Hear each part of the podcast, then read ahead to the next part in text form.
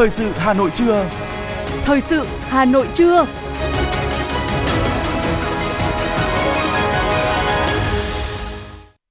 Kính chào quý vị và các bạn. Bây giờ là chương trình thời sự của Đài Phát thanh Truyền hình Hà Nội. Chương trình trưa nay, thứ năm ngày 8 tháng 6 có những nội dung chính sau đây. Lĩnh vực đăng kiểm được nhiều đại biểu quan tâm chất vấn trong phiên họp Quốc hội khóa 15 sáng nay. Nhiều hoạt động kỷ niệm 75 năm ngày Chủ tịch Hồ Chí Minh ra lời kêu gọi thi đua ái quốc. Ra soát hệ thống cơ sở vật chất, sẵn sàng cho kỳ thi vào lớp 10. Phần tin thế giới có những sự kiện nổi bật, kinh tế toàn cầu đang bấp bênh và hướng tới sự tăng trưởng chậm lại. Indonesia kêu gọi đầu tư vào thủ đô mới. Sau đây là nội dung chi tiết. Thưa quý vị và các bạn, sáng nay, dưới sự chủ trì và trực tiếp điều hành của Ủy viên Bộ Chính trị, Chủ tịch Quốc hội Vương Đình Huệ, Quốc hội khóa 15 họp viên toàn thể tại hội trường tiếp tục chất vấn nhóm vấn đề thứ tư thuộc lĩnh vực giao thông vận tải, những sai phạm trong lĩnh vực đăng kiểm, vai trò trách nhiệm của cơ quan quản lý nhà nước trong quản lý điều hành là những vấn đề được nhiều đại biểu quan tâm chất vấn. Trả lời tranh luận của các đại biểu về trách nhiệm của Bộ trong việc chậm phản ứng khiến các trung tâm đăng kiểm chậm hoạt động trở lại do thiếu đăng kiểm viên, Bộ trưởng Nguyễn Văn Thắng khẳng định sự việc xảy ra tại Cục Đăng kiểm Việt Nam cũng như các trung tâm đăng kiểm là một sự cố hết sức đau xót đối với lĩnh vực đăng kiểm nói riêng cũng như ngành giao thông vận tải nói chung. Bộ Giao thông Vận tải có trách nhiệm cùng với đăng kiểm Việt Nam về những sai phạm xảy ra trong hoạt động đăng kiểm. Bộ trưởng cho biết thêm, trong công tác điều tra khởi tố vụ án, khởi tố bắt giam bị can do công an các địa phương thực hiện, không phải Bộ Công an. Về nguyên tắc điều tra, không trao đổi trước với Bộ Giao thông. Do vậy, với tinh thần khi xảy ra ở đâu, Bộ Giao thông Vận tải trực tiếp trao đổi, báo cáo Bộ trưởng Bộ Công an để có phương án giải quyết. Tuy nhiên, 75% trung tâm đăng kiểm là của các doanh nghiệp tư nhân nên không phải muốn khôi phục lại là khôi phục được. Bộ trưởng Nguyễn Văn Thắng cho biết. Ờ, lãnh đạo bộ thông rồi tôi đã trực tiếp chỉ đạo ngay từ đầu khi mà ờ, khi mà các cái cái vụ việc của các trung tâm đăng kiểm ờ, xảy ra. Và đã đưa ra các giải pháp vừa là ngắn hạn, vừa là trước mắt, vừa, và vừa là dài hạn. Và đến giờ phút này thì báo cáo với các đại biểu quốc hội là cơ bản, kể cả ngắn hạn, dài hạn thì cũng cơ bản đã giải quyết được. Tranh luận với Bộ trưởng tại nghị trường, đại biểu Leo Thị Lịch, đoàn Bắc Giang cho rằng giải pháp về nhân lực mà Bộ trưởng đưa ra cho vấn đề đăng kiểm mới chỉ giải quyết được phần ngọn của vấn đề. Đại biểu đặt câu hỏi liệu có phải hay không việc xã hội hóa các trung tâm đăng kiểm thiếu sự kiểm tra giám sát của cơ quan quản lý nhà nước đã dẫn đến xã hội hóa mất kiểm soát. Tất cả các biện pháp giải quyết do thiếu cán bộ đăng kiểm và đăng kiểm viên rồi giải quyết việc ùn tắc kiểm định mấy tháng qua thì à, Bộ trưởng nói là chỉ cần đào tạo lãnh đạo cho các trung tâm đăng kiểm là xong và không lo. Như vậy là giải quyết được các trung tâm ngừng hoạt động sẽ trở lại hoạt động bình thường. Tôi cho rằng Bộ trưởng mới giải quyết được phần ngọn của vấn đề, còn phần gốc trọng tâm của vấn đề thì Bộ trưởng chưa trả lời làm rõ. Một trong những cái nguyên nhân Ờ, trong xảy ra sai phạm của các cái trung tâm đăng kiểm chính là do là chúng ta không phản ứng kịp thời khi mà các quy định của pháp luật thay đổi liên quan đến hoạt động đăng kiểm. Khi luật ờ, quy hoạch ra đời ấy, thì các cái quy hoạch ngành này là đương nhiên là không còn hiệu lực. Ờ, và đây chính là một câu chuyện là khi nhiều cái trung tâm đăng kiểm nở rộ quá thì như vậy là cạnh dẫn đến cạnh tranh không lành mạnh. Và cạnh tranh không lành mạnh thì bắt đầu dẫn đến các cái hiện tượng tiêu cực Liên quan đến chất lượng công tác thanh tra, đại biểu Lý Văn Huấn đoàn Thái Nguyên nhận thấy Bộ trưởng đã trả lời nhiều vấn đề liên quan đến tồn tại trong vi phạm trong đăng kiểm, nhất là vi phạm trong sát hạch giấy phép lái xe. Đến nay, cơ quan điều tra các tỉnh đã khởi tố 68 vụ, trên 600 bị can liên quan đến đăng kiểm viên. Còn liên quan đến vi phạm trong lĩnh vực sát hạch giấy phép lái xe thì đã khởi tố đến hai con số và vi phạm này đã kéo dài. Đề nghị Bộ trưởng cho biết suy nghĩ về chất lượng thanh tra, đại biểu Lý Văn Huấn cho biết. Cái chất lượng thanh tra thì Bộ trưởng có suy nghĩ gì? Ờ, chất lượng thanh tra do năng lực cán bộ của cán bộ thanh tra hay là do nể nang né tránh hay lo do một áp lực gì khác mà uh, thanh tra qua thanh tra không phát hiện được các vi phạm này để cơ quan điều tra uh, khởi tố như vừa qua. Cái riêng cái đăng kiểm ấy là hiện nay là khi mà ban hành cái 139 ờ, thủ tướng ban hành ngày hôm qua cộng với các cái thông tư hướng dẫn và các chỉ đạo của bộ hiện nay sẽ có 3 vòng kiểm soát đối với công tác đăng kiểm. Một là thanh tra bộ Ờ, thứ hai là thanh tra cục đăng kiểm và thứ ba là thanh tra của sở giao thông vận tải các tỉnh. Và trong cái ờ, nghị định 139 thủ tướng chính phủ vừa ký thì lần này chúng tôi quy định và quy định rất rõ cái thẩm quyền của sở giao thông vận tải trong vấn đề quản lý, thanh kiểm tra các cái trung tâm đăng kiểm rất là rõ. Bộ trưởng Bộ Giao thông cho biết ngay khi nhận nhiệm vụ, Bộ trưởng đã tiến hành thanh tra hệ thống đăng kiểm, thanh tra việc đào tạo, cấp phép lái xe, huy động lực lượng tập trung vào công việc này, từng bước khắc phục vướng mắc. Trong thời gian tới, Bộ Giao thông Vận tải sẽ siết chặt hơn nữa, ban hành các nghị định thông tư để làm cơ sở cho công tác thanh tra kiểm tra được quản lý tốt hơn, nâng cao trách nhiệm của các đơn vị thực hiện nhiệm vụ thanh tra, xây dựng đề án tách kinh doanh dịch vụ công khỏi công tác quản lý để đảm bảo thanh tra kiểm tra được khách quan minh bạch.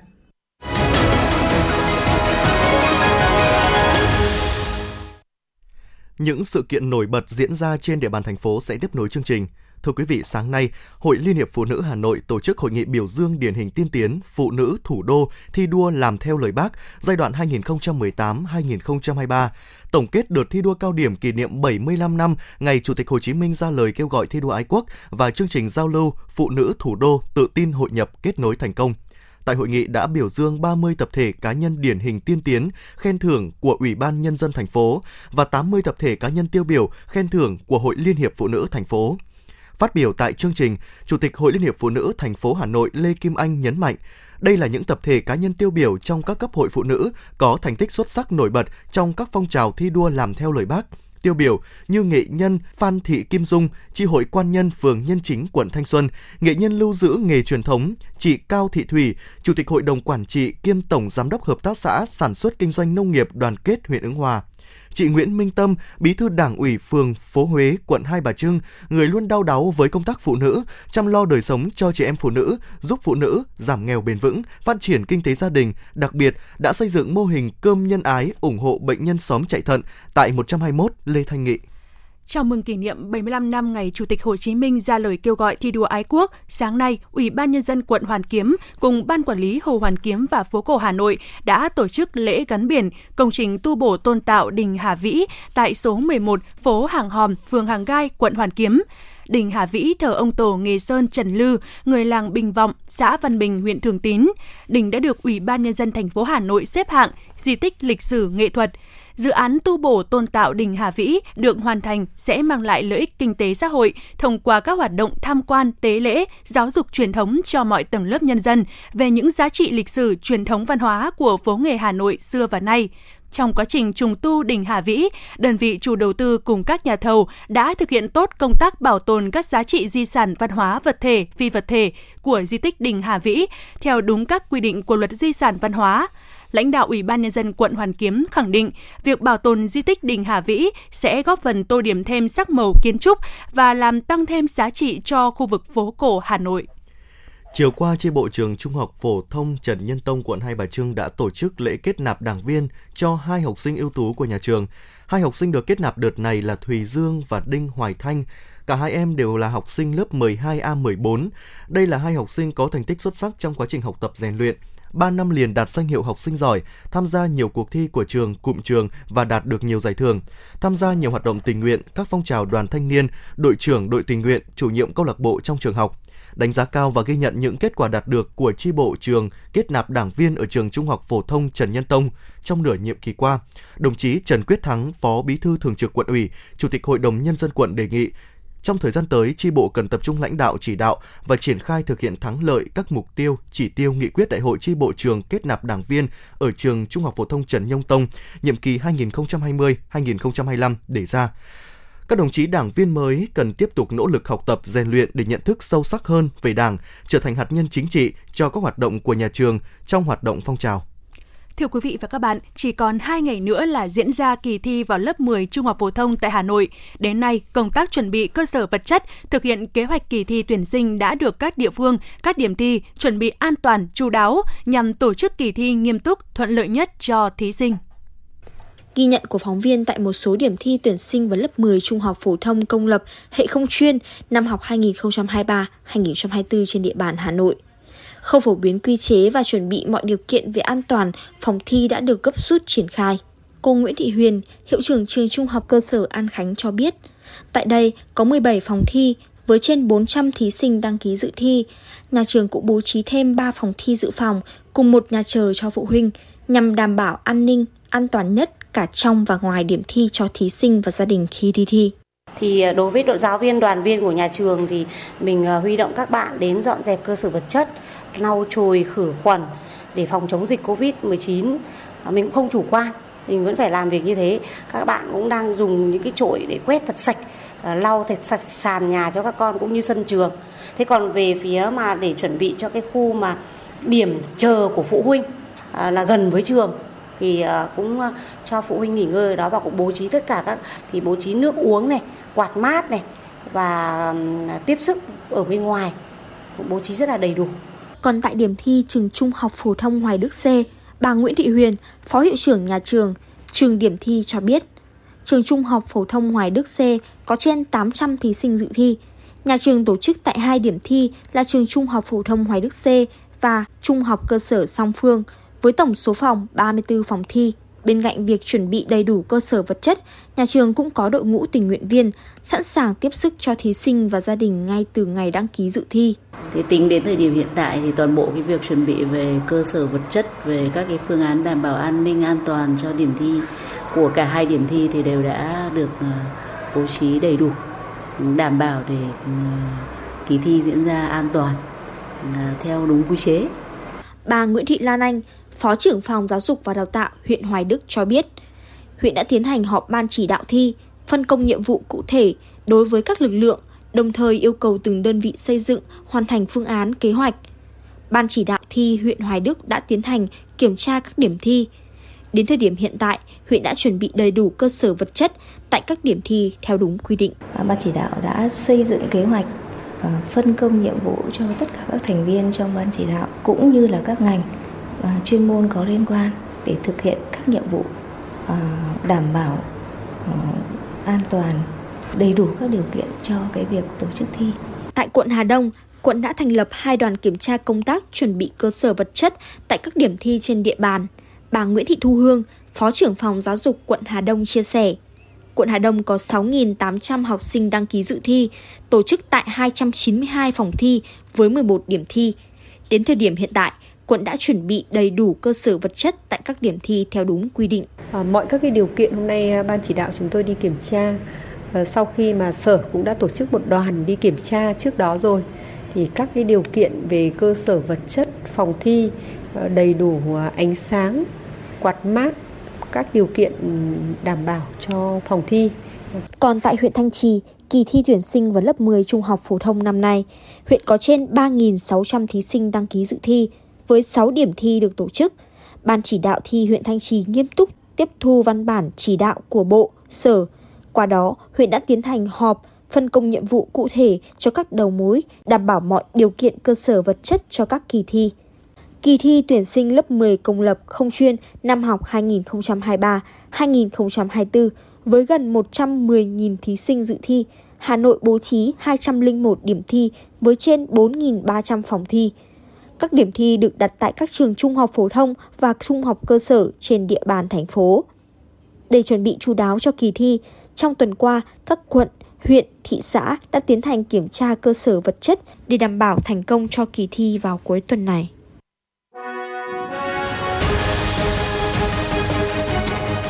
Thời sự Hà Nội, nhanh, chính xác, tương tác cao. Thời sự Hà Nội, nhanh, chính xác, tương tác cao.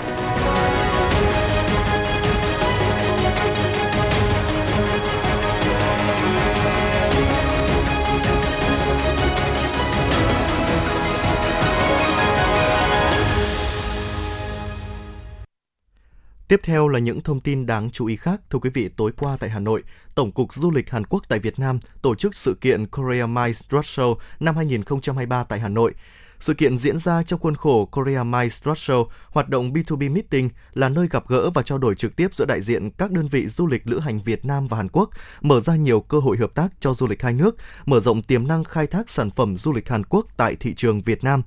Bên cạnh đó, riêng với du lịch MICE, Hàn Quốc đã và đang tập trung phát triển thị trường này thông qua việc thực hiện nhiều chính sách hỗ trợ, xây dựng và phát triển cơ sở hạ tầng. Đặc biệt, là chạy đua đăng cai tổ chức hội trợ triển lãm thế giới World Expo 2030 tại Busan. Các chính sách hỗ trợ dành riêng cho đoàn du lịch hội nghị, du lịch khen thưởng hướng tới Hàn Quốc được giới thiệu trong chương trình, được kỳ vọng sẽ giúp các công ty du lịch tại Việt Nam đẩy mạnh thị trường tiềm năng này trong thời gian tới. Năm 2023, huyện Phú Xuyên có 3 xã triển khai xây dựng nông thôn mới nâng cao là Chuyên Mỹ, Nam Triều, Phú Yên. Tới thời điểm này, ba xã đã đạt và cơ bản đạt 16 và 17 tiêu chí, còn 3 tiêu chí chưa đạt đó là giao thông, giáo dục và môi trường. Hiện nay các xã đang tập trung hoàn thiện các tiêu chí chưa đạt, đồng thời đẩy nhanh tiến độ triển khai hoàn thành các công trình, các hạng mục thuộc các tiêu chí trường học, cơ sở vật chất văn hóa, môi trường, cơ sở hạ tầng thương mại nông thôn để phấn đấu hoàn thành các tiêu chí trong năm 2023. Năm 2024, dự kiến 4 xã là Hồng Minh, Phú Túc, Hồng Thái, Châu Can sẽ triển khai xây dựng nông thôn mới nâng cao. Mới đây tại phường Thạch Bàn, quận Long Biên vừa ra mắt mô hình nhà văn hóa kiểu mẫu của phường Thạch Bàn. Mô hình này do Hội Cựu Chiến binh Tổ dân phố số 6 phường Thạch Bàn khởi xướng và thực hiện. Toàn bộ kinh phí và ngày công lao động chỉnh trang nhà văn hóa được hội viên đóng góp và huy động nhân dân ủng hộ. Các hạng mục bao gồm mua sắm bình cứu hỏa, lắp camera an ninh, sơn sửa, vẽ tranh bích họa và trồng thêm cây xanh. Ngoài ra, phường Thạch Bàn phát động mô hình gia đình hội viên xanh sạch đẹp, an ninh an toàn. Sau thời gian triển khai, đã nhận được sự hưởng ứng tích cực của người dân. Đến nay, trên 50% hộ dân đã đạt tiêu chuẩn này, trong đó có tiêu chuẩn trong nhà phải có nhiều cây xanh, tối thiểu một bình cứu hỏa và có camera an ninh giám sát. Ủy ban Nhân dân huyện Ba Vì vừa tổ chức hội nghị triển khai nhiệm vụ diễn tập chiến đấu các xã trong khu vực phòng thủ năm 2023. Các xã trong khu vực phòng thủ năm 2023 bao gồm Sơn Đà, Thuần Mỹ, Cẩm Lĩnh, Cổ Đô, Tản Lĩnh, Yên Bài, Phú Sơn, Phú Châu. Trong đó, hai xã Sơn Đà và Thuần Mỹ đã tham gia diễn tập khu vực phòng thủ huyện năm 2023. 6 xã còn lại thực hiện huấn luyện và diễn tập trong tháng 6 và đầu tháng 7 năm 2023. Nội dung diễn tập gồm 3 giai đoạn, gồm chuyển lực lượng vũ trang vào các trạng thái sẵn sàng chiến đấu, chuyển địa phương vào trạng thái tình trạng quốc phòng, tổ chức chuẩn bị và thực hành chiến đấu, 8 vấn đề huấn luyện vận hành cơ chế, hiệp đồng tác chiến và thực hành chiến đấu, khắc phục hậu quả Thưa quý vị, phường Tương Mai, quận Hoàng Mai vừa ra mắt 17 tổ liên gia an toàn về phòng cháy chữa cháy và điểm chữa cháy công cộng trên địa bàn. 17 tổ liên gia an toàn phòng cháy chữa cháy gồm hơn 100 thành viên đã thực hiện ký cam kết với Ủy ban Nhân dân phường, Công an phường thực hiện mô hình phòng cháy chữa cháy. Mỗi hộ dân sẽ trang bị ít nhất một bình chữa cháy sách tay, một dụng cụ phá rỡ, mô hình điểm chữa cháy công cộng tại khu dân cư bố trí hai bình bột chữa cháy, trang bị tối thiểu một xà beng, kìm cộng lực, biển nội quy quản lý sử dụng phương tiện phòng chống cháy nổ và cứu nạn cứu hộ cùng với số điện thoại chữa cháy 114 tại khu vực đầu ngõ của các khu dân cư nơi có đông người qua lại và dễ nhìn thấy. Việc ra mắt mô hình tổ liên gia an toàn về phòng cháy chữa cháy và điểm chữa cháy công cộng trên địa bàn phường Tương Mai nhằm phát huy sức mạnh tổng hợp của toàn dân, tích cực tham gia hoạt động phòng cháy chữa cháy và cứu nạn cứu hộ, chủ động phòng ngừa, hạn chế đến mức thấp nhất các vụ cháy nổ xảy ra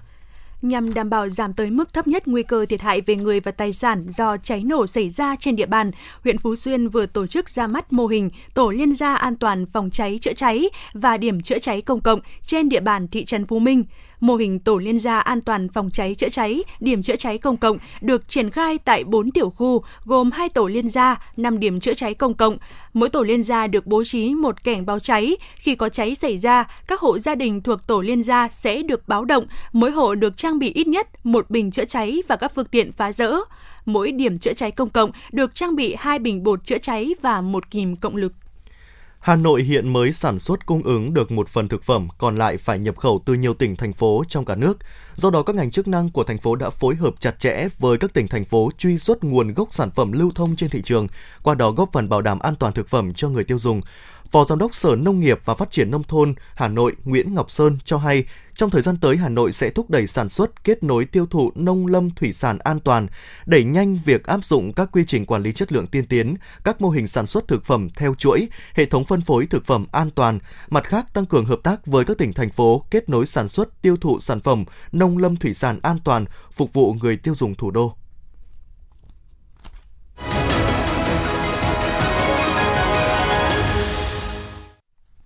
Chương trình thời sự xin được tiếp tục với những thông tin kinh tế. Thưa quý vị và các bạn, Tổng cục Hải quan cho biết số thu ngân sách nhà nước từ hoạt động xuất nhập khẩu 5 tháng đầu năm đạt 152.942 tỷ đồng, đạt 36% dự toán, giảm 18% so với cùng kỳ năm trước tổng trị giá xuất nhập khẩu hàng hóa của cả nước giảm đã khiến thu nộp ngân sách nhà nước của ngành hải quan gặp khó khăn. Chỉ tính riêng số thu từ ngày 1 tháng 5 đến ngày 31 tháng 5, toàn ngành hải quan chỉ thu đạt 30.054 tỷ đồng, giảm 6,23% so với tháng 4. Cục Thuế xuất nhập khẩu Tổng cục Hải quan cho biết, nguyên nhân số thu tháng 5 thấp hơn tháng 4 là do kim ngạch nhập khẩu có thuế của một số mặt hàng có số thu lớn giảm như ô tô nguyên chiếc, sắt thép, điện thoại các loại và linh kiện.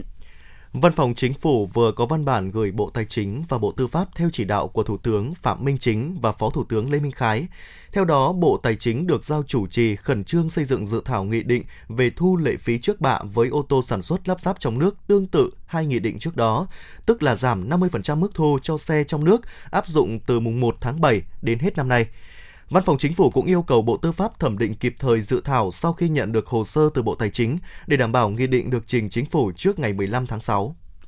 Thưa quý vị và các bạn, trong bối cảnh nhiều địa phương ở miền Bắc bị cắt điện, có nhiều yếu tố ảnh hưởng tiêu cực đến hệ thống nguồn điện vào chiều ngày 7 tháng 6, Bộ Công Thương đã thông tin về tình hình cung ứng điện năm 2023 với sự chủ trì của lãnh đạo các đơn vị thuộc Bộ Công Thương, Cục Điều tiết Điện lực, Cục Điện lực và Năng lượng tái tạo, vụ tiết kiệm năng lượng và phát triển bền vững và lãnh đạo Tập đoàn Điện lực Việt Nam EVN, phản ánh của phóng viên Như Hoa.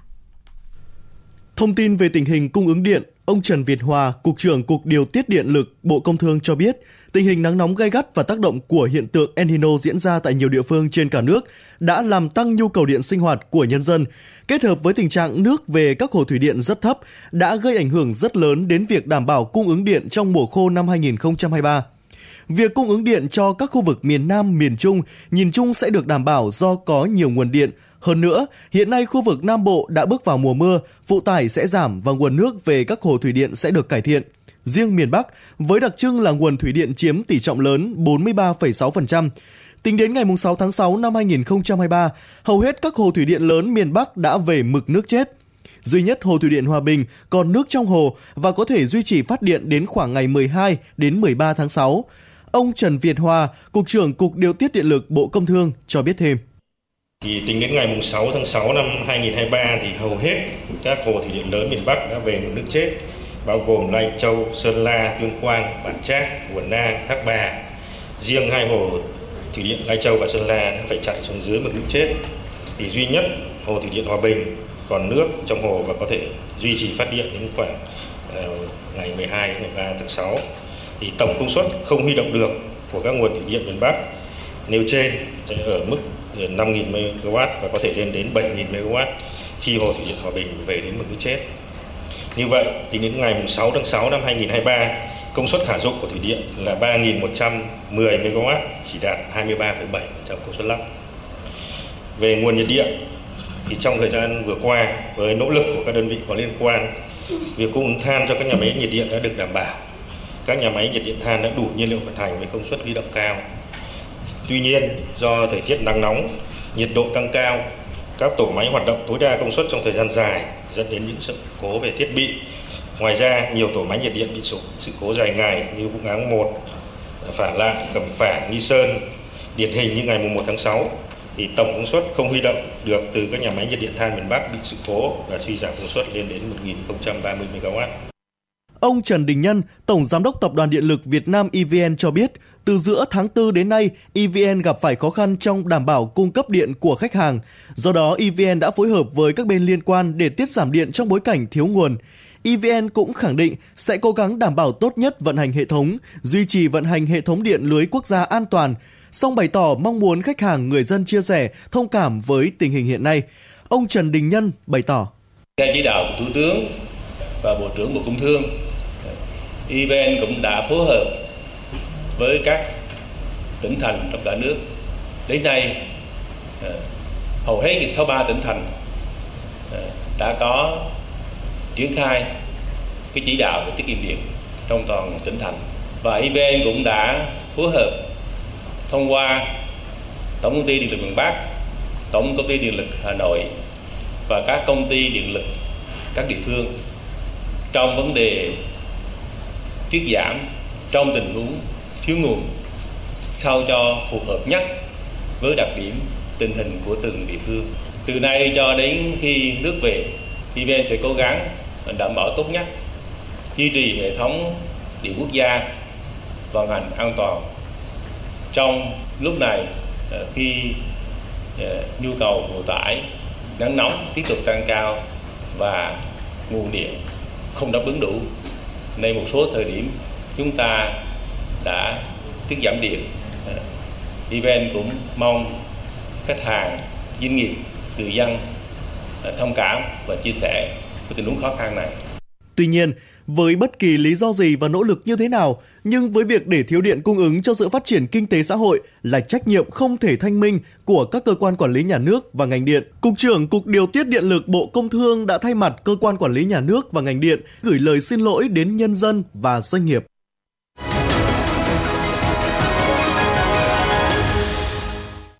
Quý vị và các bạn đang nghe chương trình thời sự của Đài Phát thanh Truyền hình Hà Nội. Phần tin thế giới sẽ tiếp nối chương trình. Thưa quý vị, Tổng thống Chile Gabriel Boric thông báo Hội đồng lập hiến do Quốc hội nước này bầu ra đã chính thức triển khai chương trình soạn thảo hiến pháp mới nhằm thay thế cho văn kiện đã được sử dụng từ thời chế độ độc tài Augusto Pinochet. Việc soạn thảo hiến pháp mới là một trong những yêu cầu lớn nhất của người dân Chile do cho rằng hiến pháp hiện tại là nguyên nhân dẫn tới những bất công xã hội. Giới chức NATO cho biết Đức chuẩn bị đăng cai cho cuộc tập trận không quân lớn nhất của NATO ở châu Âu trong lịch sử của liên minh quân sự này. Cuộc tập trận Air Defense 23 dự kiến bắt đầu vào 12 tháng 6, có sự tham gia của 10.000 người cùng với 250 máy bay từ 25 quốc gia. Sự kiện này sẽ mô phỏng phản ứng trước một cuộc tấn công vào một quốc gia thành viên NATO nền kinh tế toàn cầu đang ở trong tình trạng bấp bênh và hướng tới một sự tăng trưởng chậm lại đáng kể vào cuối năm nay, khi việc tăng lãi suất của các ngân hàng trung ương đã bắt đầu cho thấy những tác động. Ngân hàng Thế giới đã hạ triển vọng đối với gần như tất cả các nền kinh tế phát triển và cắt giảm dự báo tăng trưởng cho 70% thị trường mới nổi.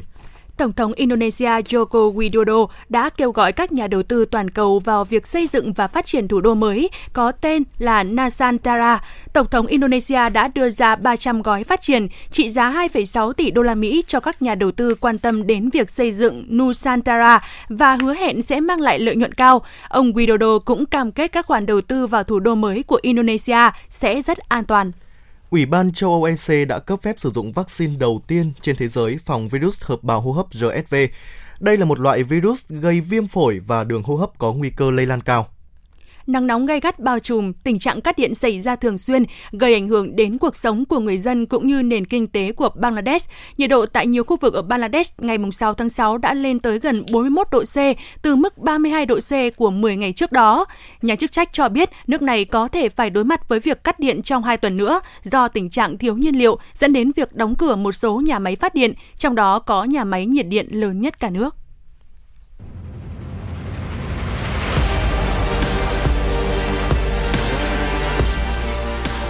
Bản tin thể thao. Bản tin thể thao.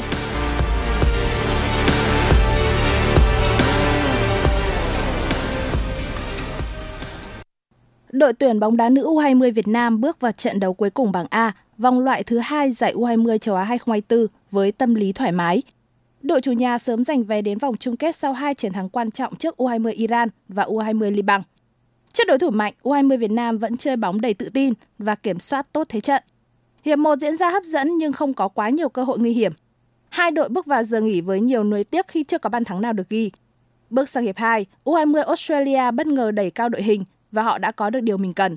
Phút thứ 50, Alana Murphy tung ra cú sút xa ở cự ly hơn 30 mét, đánh bại thủ thành Kiều My mở tỷ số trận đấu. 6 phút sau, vẫn là Alana Murphy lập công nâng tỷ số lên 2-0 cho đội bóng áo vàng. Cuối trận, U20 Australia liên tục áp đảo đối thủ nhưng đã không có bàn thắng nào được ghi thêm. Để thua 0-2, thầy trò huấn luyện Akira Iziri xếp thứ hai bảng A sau U20 nữ Australia. Vòng chung kết U20 nữ châu Á 2024 sẽ diễn ra từ ngày 3 đến 16 tháng 3 2024 tại Uzbekistan. Hiện tại đã xác định được 6 đội giành vé bao gồm chủ nhà Uzbekistan, 3 đội bóng xuất sắc nhất giải U20 nữ châu Á 2019 gồm Nhật Bản, Triều Tiên, Hàn Quốc cùng hai đội dẫn đầu bảng A vòng loại thứ hai là Australia và Việt Nam. Hai suất còn lại sẽ được định đoạt sau khi bảng B diễn ra từ ngày mùng 6 đến mùng 10 tháng 6. Fiorentina chạm trán với West Ham tại chung kết Europa Conference League 2022-2023. Hiệp 1 diễn ra với thế trận chặt chẽ, không có nhiều cơ hội ghi bàn được tạo ra. Điểm nhấn của hiệp đấu này là hai đội có một số pha bóng quyết liệt khiến trận đấu bị gián đoạn. Trong hiệp 2, kịch bản của trận đấu không có nhiều thay đổi. West Ham tiếp tục trung thành với chiến thuật của mình và họ đã có được bàn mở tỷ số khi sát Beranma sút thành công 11 m ở phút 62. Tuy nhiên niềm vui của huấn luyện David Moyes và các học trò không kéo dài quá lâu. Phút thứ 67, Giacomo Bonaventura ghi bàn cho Fiorentina để đưa trận đấu trở lại vạch xuất phát. Cho dù bị gỡ hòa nhưng West Ham không hề nao núng, họ vẫn giữ được sự điềm tĩnh trong lối chơi và thể hiện được bản lĩnh của mình. Phút thứ 90, khi tất cả bắt đầu nghĩ về hiệp phụ, thì Jared Bowen đã ghi bàn giúp West Ham nâng tỷ số lên 2-1. Trận đấu có 5 phút bù giờ nhưng thực tế trọng tài cho hai đội chơi tới 8 phút. Trong những phút bù giờ, Fiorentina dốc toàn lực cho mặt trận tấn công nhưng không thể ghi bàn. Chúc của West Ham giành chiến thắng 2-1 trước Fiorentina để vô địch Europa Conference 2022-2023. Đài khí tượng thủy văn khu vực đồng bằng Bắc Bộ dự báo hôm nay Hà Nội nắng, nhiệt độ cao nhất phổ biến 33 đến 35 độ C, riêng khu vực trung tâm thành phố từ 34 đến 36 độ C. Do ảnh hưởng của rãnh áp thấp bị nén bởi bộ phận không khí lạnh tăng cường từ phía Bắc nên từ đêm nay Hà Nội xảy ra mưa rào, có nơi mưa vừa, mưa to và rông rải rác. Thời tiết Hà Nội trong dịp thi vào lớp 10 trong những ngày tới tương đối dịu mát. Quý vị và các bạn vừa nghe chương trình thời sự của Đài Phát thanh Truyền hình Hà Nội, chỉ đạo nội dung Nguyễn Kim Khiêm, chỉ đạo sản xuất Nguyễn Tiến Dũng, tổ chức sản xuất Trà Mê, chương trình do biên tập viên Thùy Chi, phát thanh viên Võ Nam Thúy Hằng cùng kỹ thuật viên Quang Ngọc phối hợp thực hiện. Thân ái chào tạm biệt.